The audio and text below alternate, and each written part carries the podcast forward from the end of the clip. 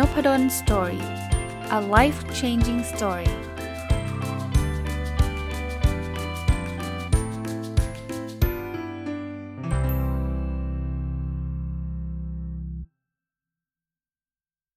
วัสดีครับ ยินดีต้อนรับเข้าสู่นพดล story พอดแคสต์นะครับ ก็ตามสัญญานะครับ ถ้าใครฟังเมื่อวานนี้ผมเล่าเรื่องของการจัด book คอย book club ครั้งที่ 15 นะครับ เมื่อวันอาทิตย์ที่ผ่านมา แล้วผมก็เล่าหนังสือที่ หลาย ๆ ท่านเอามาแชร์เป็น Book of the Year 2020 นะครับ 2020 ปีนี้นะครับ ก็เล่าให้ฟัง 6 เล่มนะ แต่ว่าเล่มส่วนตัวของผม ผมเลยบอกว่าเดี๋ยวจะจัดแยกอีกตอนหนึ่งเพราะว่ามีรายละเอียดค่อนข้างเยอะนะครับ เนื่องจากเป็นเล่มที่ผมสรุปมาเองนะครับ ก็เลยเอามาเล่าให้ฟังวันนี้นะ ถามว่าปีหนึ่งนะผมอ่านหนังสือได้กี่เล่ม ก็ต้องบอกว่าถ้านับเฉพาะภาษาอังกฤษเนี่ยก็ตามเป้าหมายคือ 52 เล่ม แต่ตอนนี้อ่านอ่านเกินไปแล้วด้วยนะครับ ก็ประมาณ50 54 55 เล่มแล้วล่ะ แต่ประเด็นมันคือในบรรดาเฉพาะภาษาอังกฤษนะครับไม่ได้นับภาษาไทยเนี่ยห้กว่าเล่มเนี่ยผมชอบเล่มไหนมากที่สุด จริงๆเป็นคำถามที่ค่อนข้างตอบลำบากนะแต่ถ้าจะให้เลือกจริงๆเนี่ยผมเลือกเล่มนี้ครับซึ่งเอามารีวิวในวันนี้ก็คือหนังสือที่ชื่อว่า Time Smart หนังสือชื่อ Time Smart เนี่ยเขียนโดย professor Ashley William นะครับจาก Harvard Business School นะครับผมรู้จักอาจารย์ Ashley Williams จากเพจชื่อว่า นัดไทยแลนด์นะครับซึ่งเพจนี้ก็มาเริ่มต้นจากการที่ผมได้ไปรู้จักท่านอาจารย์นัทวุฒิเผ่าทวี หลายคนคงเคยได้ยินชื่อท่านอาจารย์นะครับ อาจารย์ท่านเป็น professor อยู่ที่ Warwick Business School เนี่ยก็ก็ท่านก็สร้างกลุ่มคล้ายๆ เป็นยังไม่เป็นทางการนะครับ ตอนแรกก็เป็นกลุ่มที่ทำเรื่องราวเกี่ยวข้องกับคล้ายๆเศรษฐศาสตร์ความสุข หรือเศรษฐศาสตร์เชิงพฤติกรรมต่างๆ ซึ่งเป็นงานที่อาจารย์นัทวุฒิท่านมีความเชี่ยวชาญค่อนข้างสูงทีเดียวนะ คราวนี้ผมก็ได้มีโอกาสไปรู้จักท่านอาจารย์นัทวุฒิครั้งแรกเนี่ยก็คือการการอ่านหนังสืออาจารย์ออกมาหลายเล่มแล้วนะครับ แนวแนวเศรษฐศาสตร์เชิงพฤติกรรมนะครับ ก็ต้องบอกว่าอาจารย์มีความรู้เรื่องนี้เยอะมากผมอ่านแล้วผมก็ชอบชอบจนขนาดที่ว่าวันนึงเนี่ยผมเข้าไปเขียนใน Facebook ส่วนตัวเลยนะว่าใครรู้จักท่านอาจารย์นัทวุฒิบ้าง อยากจะคอนเน็กกับท่านนะครับ อยากจะรู้จักกับท่านก็มีเพื่อนอาจารย์แล้วก็หลาย ๆ คนเนี่ยก็ช่วยแท็กให้นะครับ เพราะว่าก็ก็อาจารย์ก็เป็นที่รู้จักจากหลายคนนะ ก็เลยขอแอดเป็นเพื่อนท่านแล้วก็ได้ได้พูดคุยกันใน Facebook แล้วก็วันหนึ่งเนี่ยท่านกลับมาเมืองไทย ก็ได้มีโอกาสได้เจอกันนะครับ หลังจากนั้นก็ติดต่อมาโดยตลอดนะคราวนี้อาจารย์ก็มีลูกศิษย์หลายคนนะครับ หรือมีเครือข่ายอย่างที่ผมบอกนะครับหนึ่งในนั้นก็คือคุณต้าขออนุญาตเอ่ยนามด้วยนะครับ คุณต้าเนี่ยก็เป็นนักศึกษาปริญญาเอกนะครับทำงานวิจัยเรื่องแนวแนวเดียวกันนี่แหละนะครับ คราวนี้ผมก็พูดคุยกันมาเคยออกไปออกไลฟ์เชิญอาจารย์มาไลฟ์อาจารย์เชิญผมไปไลฟ์หรืออะไรเงี้ยนะครับ ก็วันหนึ่งเนี่ยก็ได้เห็นคลิปอันหนึ่ง ซึ่งคุณต้าเนี่ยสัมภาษณ์อาจารย์แอชลีย์วิลเลนส์นะครับ ผมอาจจะอ่านนามสกุลท่านไม่แน่ใจว่าสะกดแบบนี้อ่านอ่านแบบนี้ถูกหรือเปล่านะครับ แต่ว่าประเด็นคืออาจารย์ก็พูดถึงเรื่องของความสุขนั่นแหละ แต่ความสุขในในมุมของเรื่องของเวลานะ ฟังแล้วประทับใจ แล้วก็เพิ่งทราบว่าอาจารย์ออกหนังสือเล่มใหม่มานะครับ ชื่อ Time Smart นะตอนที่ฟังไลฟ์เนี่ยรู้สึกหนังสือจะยังไม่ออกนะแต่พอหนังสือออกมาเสร็จปุ๊บเนี่ยผมก็สั่งเลย แล้วสั่งเป็นเล่มมาอ่าน พออ่านแล้วเนี่ยมันถูกจริตผมมากเลยนะครับ ถูกจนกระทั่งผมยกเป็นหนังสือที่ผมชอบที่สุดในปีนี้ ในปีนี้คือเอาเฉพาะหนังสือที่ผมอ่านในปีนี้นะครับผมเล่าเรื่องเลยแล้วกันนะครับ เกิดมาซะนานเลยนะครับ หนังสือ Time Smart เนี่ยเป็นเรื่องที่พูดถึงชีวิตของมนุษย์ปัจจุบันนะฮะ ผมว่าถ้าใครอยู่ในสภาวะคล้ายๆ ผมเนี่ยก็อาจจะเข้าใจนะ คือเขาบอกมนุษย์ปัจจุบันเนี่ยเราเป็นพวกไทม์พัวไทม์ที่แปลว่าเวลานะพัวแปลว่าจนเนี่ยคือเราไม่ได้จนเฉพาะเงินอย่างเดียวนะ บางทีเงินก็อาจจะมีบางคนรวยก็มีนะ บางคนก็ไม่ได้จนบางคนก็จนเนี่ยแต่เราโฟกัสเรื่องเงินเยอะเกินไปเนี่ยเราอะมักจะเป็นคนที่ จนเรื่องเวลา จนเวลาแปลว่าอะไร คือเรายุ่งไปหมดเลย แทบไม่มีเวลาทำอย่างอื่นที่เราชอบที่เรารักเลยนะครับ หนังสือเปิดมาด้วยสิ่งที่เรียกว่า time trap นะ time traps คืออะไรนะ time คือเวลาใช่ไหม trap มันแปลว่ากับดักกับดักของเวลา เอ๊ะ เวลาเราเอาไปไว้ไหนหมดเลยนะครับ เราทำไมถึงเป็นคนที่ยุ่ง เป็นคนที่ไม่มีเวลาทำในสิ่งที่เป็นความฝันของเรา เป็นความรักความชอบของเรานะครับ ในหนังสือสรุปมาว่ามีอยู่ 6 6 อย่างนะครับ ที่เป็นกับดักที่มันดึงดึงเวลาเราไปนะครับ อย่างแรกนะก็ใช้คำว่า constant connection to technology ข้อนี้ข้อเดียวก็กินเวลาเราไปมหาศาลละแปลเป็นไทยก็คือ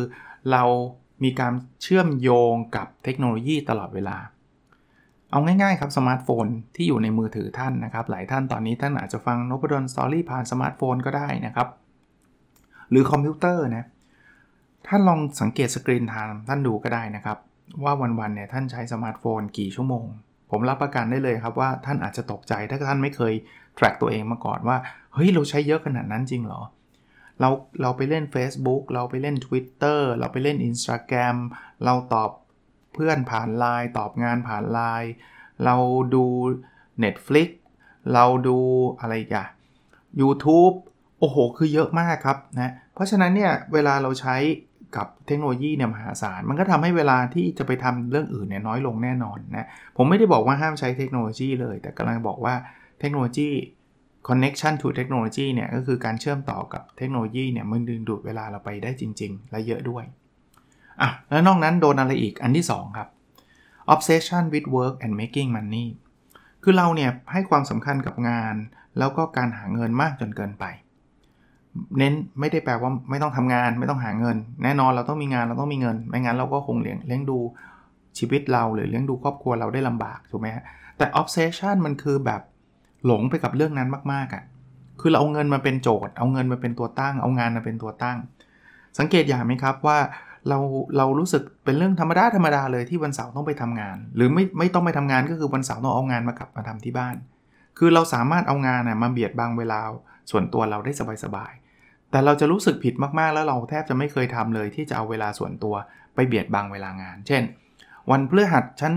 ออขออยู่บ้านดีกว่าเนาะเพราะฉันไม่อยากไปทำงานอะไรเงี้ยเรามีโมเมนต์นั้นน้อยมาก แสดงให้เห็นว่าเราค่อนข้างที่จะ obsess obsess คือคือ in หรือว่าคือใช้คำอะไรอะลุ่มหลงกับเรื่องของของเงินและงานมากจนเกินไปนะครับ อันนี้ก็จะทำให้เวลาเราน้อยลงแน่นอน เพราะว่าเงิน การการการ making money การสร้างเงิน การทำงานมันใช้เวลาทั้งสิ้นนะครับ ข้อที่ 3 ครับ limited value place on time คือบางคนบอกอ้าวอาจารย์ก็มันทำงานแล้วมันได้เงินนี่นะเราเรารู้ว่าได้เงินกี่บาทใช่ไหมเงินเดือนเรา 5 0 0 0 0 3 0 0 0 0 20,000อะไรก็ว่าไปเนี่ยมันคือเงินมันจับต้องได้ แต่เวลาที่เสียไป 8 ชั่วโมง 9 ชั่วโมง 10 ชั่วโมงเนี่ยเราไม่ค่อยรู้สึกว่ามันจะเสียไงเรา มนุษย์ทั่วไปเนี่ยมองว่าเวลามันได้มาฟรีๆนะแต่จริง ๆ แล้วเวลาเนี่ยมันมีคุณค่านะ เวลามันมีมันมีมูลค่านะซึ่งเดี๋ยวเดี๋ยวผมจะเล่าให้ฟังนะครับ หนังสือเล่มนี้เนี่ยตีมูลค่าของเวลาออกมาได้เป็นจำนวนเงินเลยด้วยซ้ำนะครับ แต่ว่าพอเราไม่เข้าใจว่าเวลามันมีคุณค่าเราจึงเอาเวลาไปแลกกับเงินซะหมดนะครับ เพราะฉะนั้นมันก็ทำให้เวลาเราหมดไปนะครับ อันที่ 4 ครับ อาจารย์เขียนไว้ว่า business busyness นะครับ as a status symbol busyness ก็คือความยุ่งเนี่ย as a status symbol คือมันกลายเป็นสัญญลักษณ์ที่แสดงสเตตัสแสดงสถานะ หรือผมแปลเป็นไทยง่ายกว่านี้อีกก็คือ เรารู้สึกว่าเวลายุ่งแล้วมันเจ๋งอะ่ะมันคูลอะมันแบบ เฮ้ย เราไม่ใช่ว่างๆนะเว้ยเราเนี่ยงานยุ่งเวลาเราเราพูดกับใครว่าเรายุ่งเนี่ยเรามักจะภูมิใจ อารมณ์คล้ายๆแบบนั้น ลองสังเกต Facebook เราจะพบว่าคนนิยมจะพูดว่าวันนี้ทำงานจนดึกมากกว่าคนจะนิยมพูดว่าวันนี้3ามโมงสี่โมงกลับบ้านได้แล้ว ส่วนใหญ่นะต้องบอกว่าบางคนอาจจะพูดแบบนั้นก็ได้แต่ว่า ส่วนใหญ่เนี่ยรู้สึกว่า status ของความยุ่งเนี่ยมันเป็น status ที่ดูดูเหนือกว่าคนอื่นอะดูเจ๋งอะดู cool อะผมถึงเคยเขียนบทความเรื่องนี้ไปเลยนะครับ ว่าบางบริษัทเนี่ยมีแม้กระทั่งเป็นวัฒนธรรมเลยนะ ว่ากลับดึกเท่าไหร่ยิ่งเท่ยิ่งเจ๋ง เฮ้ย เมื่อคืนกลับกี่โมง เรากลับตีหนึ่งโอ้กลับเร็วนี่หว่าเราจัดไปตีสามเลย ดูตีสามจะ cool กว่า ดูเท่กว่า ใครกลับสามทุ่มนี่ดูแบบ อืมยังไงวะเนี่ยทำไมกลับเร็วอะไรเงี้ย ซึ่งส่วนตัว ผมเอาเป็นความเห็นส่วนตัวไม่ไม่เคยแนะนำเลยครับ จริง ๆ การกลับดึกมันไม่ได้เกี่ยวเลยนะครับ ว่าเราทำงานได้ดีหรือไม่ดี ลึกๆเนี่ยกลับดึกอาจจะแปลว่าเราทำงานได้ไม่ดีด้วยซ้ำพูดแบบนี้ไม่ได้แปลว่า จะมาว่าคนกลับดึกทุกคนนะ คือถ้ามันมีบางครั้งบางตอนที่เราจำเป็นต้องกลับดึกอะโอเค แต่ถ้ากลับดึกเพราะสเตตัสนะผมว่ามันไม่โอเค อันเนี้ยมันเป็น time trap มันทำให้เราบางทีกลับได้ก็ไม่ต้องกลับอะเพราะว่าเดี๋ยวมันจะดูไม่ดีดูไม่ทุ่มเทอะไรเงี้ยนะครับ ก็เลยกลายเป็นกลับดักเวลากลายเป็นทำให้เราต้องกลับดึกกับกับใช้ต้องยุ่งอะ่ะมันถึงจะดูดี อันที่ 5 ครับ ที่เป็น time trap ก็คือ กับดักของเวลาก็คือ aversion to our idleness นะ aversion คือความเกลียดความกลัว idleness คือความว่าง คือเราเป็นมนุษย์ที่แบบเวลาว่างแล้วรู้สึกผิด มีแนวโน้มจะรู้สึกแบบนั้นนะครับ ผมไม่ต้องเอ่ยไกลครับ ตัวผมเองนะครับ วันหนึ่งครั้งหนึ่งก็แล้วกันครั้งหนึ่งในชีวิตผมเนี่ย ผมเคยมี feeling แบบนี้จริงๆนะ เมื่อไหร่ก็ตามที่ไม่ได้ทำงานอะจะรู้สึกผิด จะเรียกว่าเป็น workaholic ก็ได้นะ คือคือมีความรู้สึกว่าแบบ เฮ้ย เราต้องทำอะไรสักอย่างไว้แม้กระทั่งเคยเล่าให้ฟังแล้วหลายรอบนะ แต่ก็เล่าอีกรอบก็ได้ตอนไปเที่ยวเนาะก็ยังเอาโน้ตบุ๊กติดตัวไป โน้ตบุ๊กติดตัวไปไม่เท่าไหร่ครับจำ moment นั้นได้ครับที่ลูกๆและภรรยาไปเดินกันชายหาด แล้วผมก็นั่งอยู่ อยู่ตรงนะตรงริมหาดอะนะครับ แล้วก็เอาโน้ตบุ๊กมาทำงาน feeling ตอนนั้นเป็น feeling ที่รู้สึกเจ๋งมากครับ รู้สึกแบบเฮ้ยเรา productive มากเลยว่ะ ขนาดมาชายหาดฉันยังทำงานได้เยอะแยะเลย แต่มันมีคำหนึ่งที่มันเปลี่ยนชีวิตผมนะ มันได้ทำให้ผมได้คิดนะ คือลูกเขาก็ขึ้นขึ้นไปเดินเล่นกันจับปูจับอะไรกันนะนะ ตอนนั้นลูกก็ยังเด็กๆอยู่ด้วยนะเขาก็ขึ้นมาแล้วผมก็ทักทักทายเขาตามปกติเป็นไงลูกสนุกไหมอะไรเงี้ย ลูกบอกสนุกดีพ่อ แต่รู้สึกว่าพ่อไม่ได้มาด้วย เฮ้ยคือฟังแล้วมันมันช็อกเล็กน้อยอะเออแล้วเราทำอะไรอยู่เนี่ย เราทำงานจริงแล้วกำลังรู้สึกดีกับการทำงานเลยนะว่าชั้น productive แต่เวลานี้มันควรจะใช้เวลาอยู่กับครอบครัวป่ะ มันควรใช้เวลาอยู่กับลูกหรือเปล่า ก็ aversion to idleness เนี่ย มันทำให้เราถูกถูกงานถูกอะไรหลายอย่างดึงไปครับ เป็น time trap อันสุดท้ายครับที่เป็น time trap ก็คือตัวที่ดึงเวลาเราหรือกับดักเวลาของเราเนี่ย ก็คือ the yes damn effect the yes damn effect คืออะไร yes คือคำตอบรับนะ damn คือไม่น่าเลย เป็นเป็นคำอุทานของฝรั่งนะครับ damn นะครับ damn คือแบบโอ้โหไม่น่าเลย แต่แบบ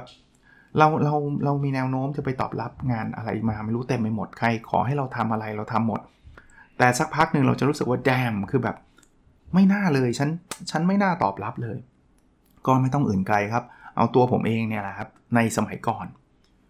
อาจารย์สอนเรื่องนี้ได้ไหมได้ครับ คือ default ผมคือได้เลยโดยที่ยังไม่ได้คิดด้วยซ้ำนะว่าได้จริงไหม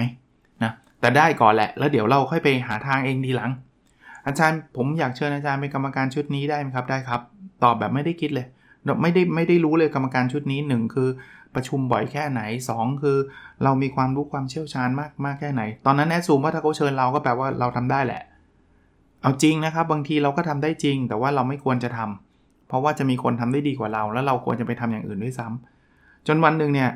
ผมแทบ ต้องบอกว่าไม่มีเวลาทานข้าว ซึ่งมันเป็นไลฟ์สไตล์ที่แย่มากแล้ว แล้วถ้าเป็นไปได้นะ ต่อไปจะไม่มีวันนั้นอีกแล้วนะ แต่แต่เดี๋ยวนี้ดีขึ้นเยอะนะครับ แต่แต่ก่อนเนี่ยเคยเป็นถึงขนาดข้าวเที่ยงก็ไม่ได้ทาน เพราะว่าเอาเอาง่ายๆนะแค่สอนนะครับ ตอนเช้าเนี่ยมีคนเชิญไปสอนเอาไปครับ ไปตั้งแต่9โมงเสร็จเลิกเที่ยง แล้วอีกคนนึงเชิญสอนตอนบ่าย คือ yes ไง คือโอเคครับ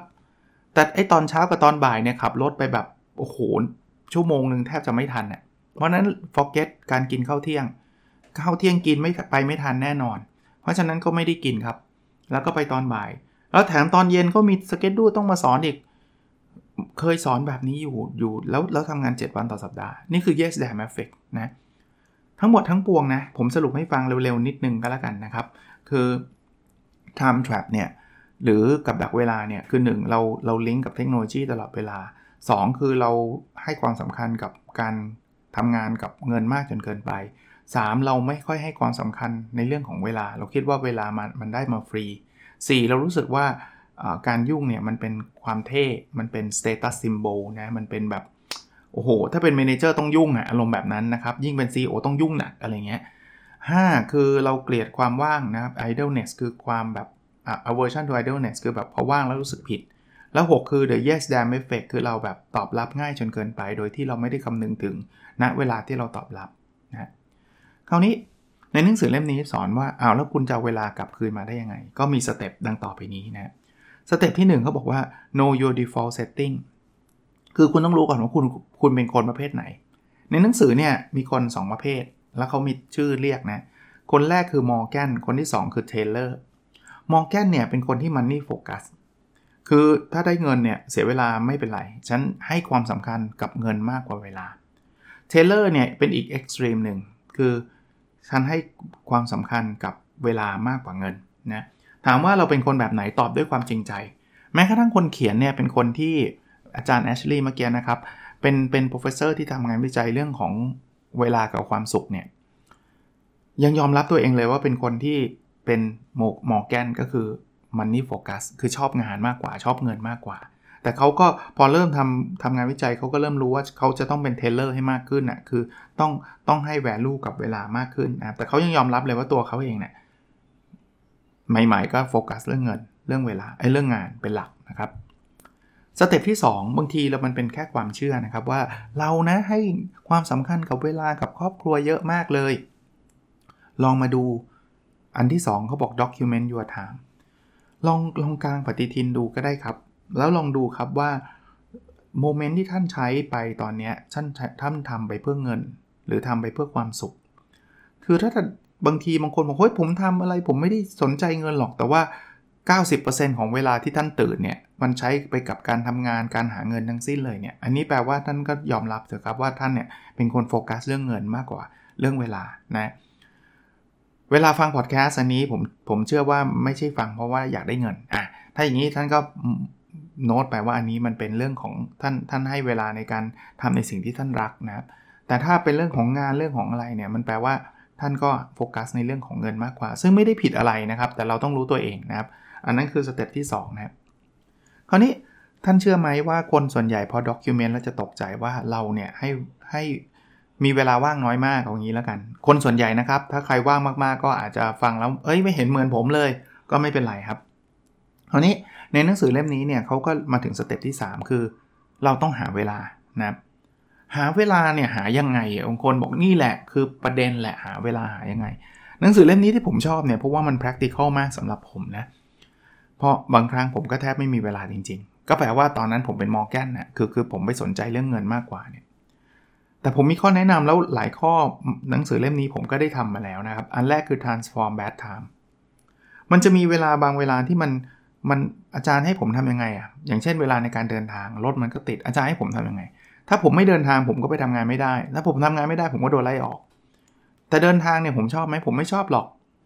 อะแนะนำ transform bad time ก็คือทำให้เวลาแย่ๆเนี่ยกลายเป็นเวลาที่ดีขึ้นได้ไหม อันเนี้ย สิ่งที่ผมทำอยู่โดยตลอดคือการฟังพอดแคสต์ตรงๆเลยนะครับ ถ้าผมจะต้องมานั่งฟังพอดแคสต์วันละ 2 ชั่วโมง แบบนั่งเฉยๆ มานั่งฟังนะ ข้อ 1 คือเบื่อ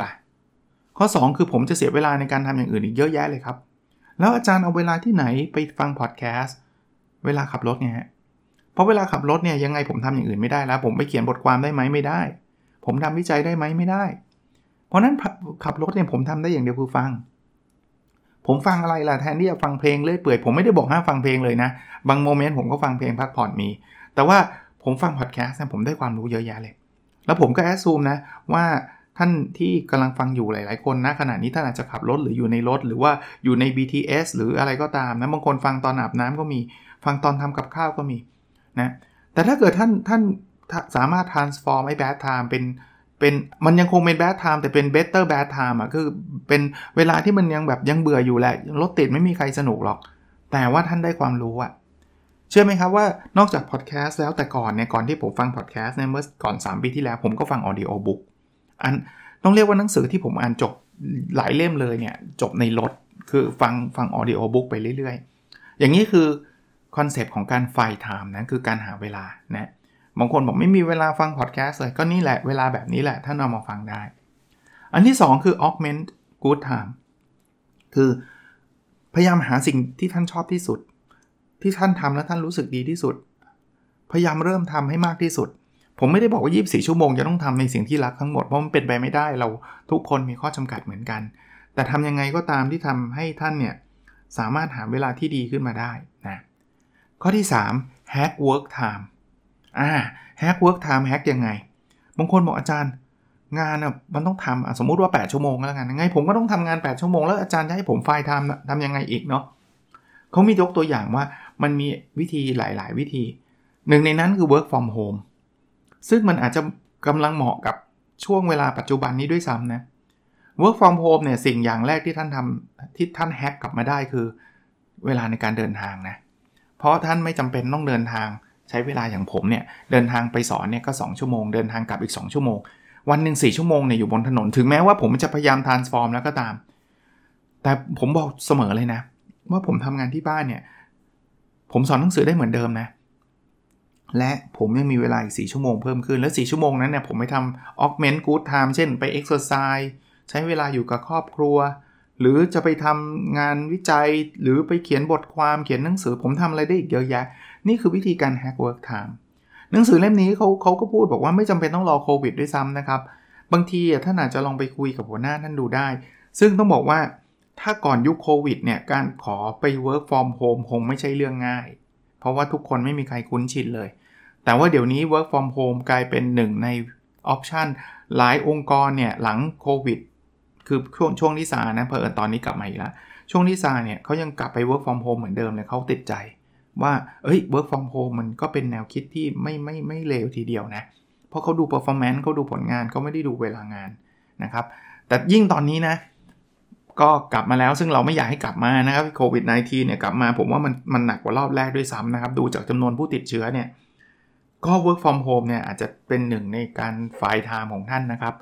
ในการ hack work time ของท่าน อันที่ 4 ครับ practice the right kind of leisure time คือเรามีเวลาว่างจริง แต่พยายามจะพยายามสร้างเวลาว่างที่มันเป็นประโยชน์กับชีวิตเรามากที่สุดอะผมไม่ได้บอกว่าต้องใช้เวลาว่างฟังพอดแคสต์อย่างเดียวนะเวลาว่างจะดู Netflix บ้างก็ได้นะครับ แต่เพียงแต่ว่าไม่ใช่ว่านั่งดู Netflix หรือว่าเอ่อนั่งกินจังฟู้ดตลอดเวลาอย่างนั้นมันไม่ใช่ right kind of leisure time เขาแนะนำนะครับ เอาเวลาว่างนั้นมา exercise มาออกกำลังกายอย่างเงี้ยนะครับ นี่คือการหาเวลาว่างที่มันเป็นประโยชน์นะครับ อันที่ 5 นะครับ ก็บอก find more time for meals ก็บอกว่าเวลาที่สำคัญอีกเรื่องหนึ่งก็คือการกินครับ เพราะฉะนั้นเนี่ยเขาไม่แนะนำให้กินข้าวแบบรีบเร่งอะเนาะ enjoy กับมันหน่อย แล้วการกินข้าวแบบรีบเร่งมีหนังสือหลายเล่มเลยนะ บอกว่าเราไม่ควรกินข้าวบนโต๊ะทำงาน คือบางคนเนี่ย productive มาก รู้สึกว่าเวลาในการเดินออกไปกินข้าวเนี่ยเป็นเวลาที่มันสูญเสียไปโดยใช่เหตุ ฉันกินไปทำไปดีกว่า ไม่ work ไม่ work ต่อสุขภาพด้วย แล้วจริง ๆ แล้วเนี่ยไม่ work ต่องานด้วยนะเพราะเราเราทำสักพักเราจะล้าครับ ถ้าเราไม่รู้จักออกไปผ่อนคลาย การเดินออกไปรับประทานอาหารเนี่ยเป็นการผ่อนคลายระดับหนึ่งเลยนะครับ เพราะฉะนั้นหรือตั้งใจรับประทานอาหารจริง ๆ นะครับ อีกอันนึงที่ช่วยได้นะครับเขาบอกว่า find time to meet new people and help others คือพยายามหาเวลาในการเจอคนใหม่ ๆ บ้าง หาเวลาในการช่วยเหลือคนอื่นบ้าง มันจะช่วยทำให้เรามีความสุขมากขึ้นนะ ผมเนี่ยยกตัวอย่างส่วนตัวเลยแล้วกันนะครับ ผมจัดบุ๊กคอยบุ๊กคลับเนี่ย ทุกครั้งที่กำลังจะต้องจัดก็รู้สึกว่า เฮ้ย หรือว่าไม่จัดดีวะ เพราะว่าเอาตรงๆนะก็คือขี้เกียจอะเรารู้สึกว่าแบบอยู่บ้านดีกว่าไหมเช้าวันอาทิตย์อะไรเงี้ยผมจัดเดือนละครั้งนะ แต่ไปจัดทุกครั้งเนี่ยผม happy ทุกครั้งเลยไม่มีครั้งไหนไม่ happy เลย เพราะผมได้เจอคนใหม่ ๆ แล้วผมเชื่อว่าคนที่เข้ามาฟังแล้วก็แลกเปลี่ยนความรู้แลกเปลี่ยนหนังสืออะไรกันเนี่ยก็ น่าจะ happy ด้วยนี่คือ meet new people นะ ผมไม่ได้เป็น extrovert ที่จะแบบจัดปาร์ตี้ตลอดเวลา จัด book club ทุกวันอะไรเงี้ยไม่ใช่นะ ผมว่า introvert มากๆนะครับ แต่ผมชอบในการเจอคนใหม่ ๆ บ้างนะครับ แล้วถ้าเราได้ช่วยเหลืออะไรเขาได้นะโอ้โหยิ่งมีความสุขมากขึ้น สุดท้ายที่เขาบอกให้เรา find time แล้วทำให้มีความสุข find time คือหาเวลาเนี่ย คือไฟล์ไทม์ to experience all นะ all คือ A W E ถ้าผมสะกด ออกเสียงไม่ถูกต้องตามหลักต้องขออภัยนะแต่เข้าใจว่าออกเสียงแบบนี้ มันแปลว่าอะไรรู้ไหมมันแปลว่าความเหมือนเหมือนความทึ่งหรือความยิ่งใหญ่ของธรรมชาติอะญี่ปุ่นก็ถึงมีคำคำว่าอะไรผมจำไม่ได้แล้ว แต่แปลเป็นไทยว่าอาบป่าอาบอาบเหมือนอาบน้ำอะแต่อาบป่าคือให้เราเดินเข้าไปในป่าไปซึมซับความยิ่งใหญ่ของป่าของธรรมชาติต่างๆ คือถ้ามันมีโมเมนต์แบบนี้เนี่ยมันจะช่วยทำให้เวลาเราเนี่ยมันดียิ่งขึ้นเนาะ มันมีความสุขมากยิ่งขึ้นนะครับหนังสือเล่มนี้ยังไม่จบนะครับ ผมขออนุญาตหยุดไปตรงนี้เพื่อให้มันไม่ยาวนะ เดี๋ยวพรุ่งนี้ผมมาต่อนะครับ ผมสรุปว่าตอนนี้เป็นตอนที่1นะครับของหนังสือที่ชื่อว่า Time Smart นะครับที่ผมยกให้เป็น Book of the Year ของผมในปีนี้นะครับ ผมพูดถึง Time Trap 6 ประการนะครับ ผมพูดถึงสเต็ปตอนนี้มา 2 สเต็ปก็คือเออสสเต็ปนะครับสเต็ปแรก ก็คือต้องรู้ว่าเราเป็นมอร์แกนที่เน้นเรื่องเงิน หรือเราเป็นเทเลอร์ซึ่งเน้นเรื่องเวลานะผมเคยไปโพสต์ในทวิตเตอร์ผมเนี่ย ให้โหวตว่ามอร์แกนกับเทเลอร์แต่ผมถามว่าเน้นเงินหรือเน้นเวลาเนี่ยห้าสิบห้าสิบเลยนะ อันที่ 2 คือ document your time นะครับ ก็คือจดไว้ว่าเวลาเราใช้มากน้อยแค่ไหน แล้วสเต็ปที่ 3 ที่ผมพูดว่าเราต้องหาเวลานะครับ ก็เมื่อกี้ก็เล่าว่าอย่าง ถ้าเวลามันแย่นะ transform bad time ก็คือเปลี่ยนเวลาแย่เป็นเวลาดีๆ รถติดมาฟังพอดแคสต์ augment good time อันที่ 2 ก็คือ หาเวลาทำอะไรที่สนุกสนุกที่เราชอบ 3. hack work time ที่ผมยกตัวอย่าง work from home นะครับ 4. practice right kind of leisure time เช่น การออกกำลังกายนะครับ ฟังพอดแคสต์อะไรเงี้ย 5. find more time for meals นะให้เวลากับการกินมากขึ้น 6. find time to meet meet new people and help others ก็คือหาเวลาในการเจอคนใหม่ๆบ้าง ถึงแม้ว่าจะเป็น introvert ก็ตาม แล้วก็ช่วยเหลือกันนะครับ และ 7 คือ find time to experience all ก็คือหาเวลาไปชมความยิ่งใหญ่ของธรรมชาติ ไม่ต้องยิ่งใหญ่เลยมากผมสำหรับผมนะเดินสวนสาธารณะได้ก็ลองไปเดินดูนะครับโล่งๆ ดูพระที่ตกดินบ้างอะไรแบบนี้นะครับ เดี๋ยวพรุ่งนี้ผมจะมาต่อในเล่มนี้นะครับ ก็หวังว่าทุกคนจะได้ประโยชน์จากการรีวิวหนังสือเช่นเดิมนะครับ แล้วเราพบกันในสดถัดไปนะครับ สวัสดีครับ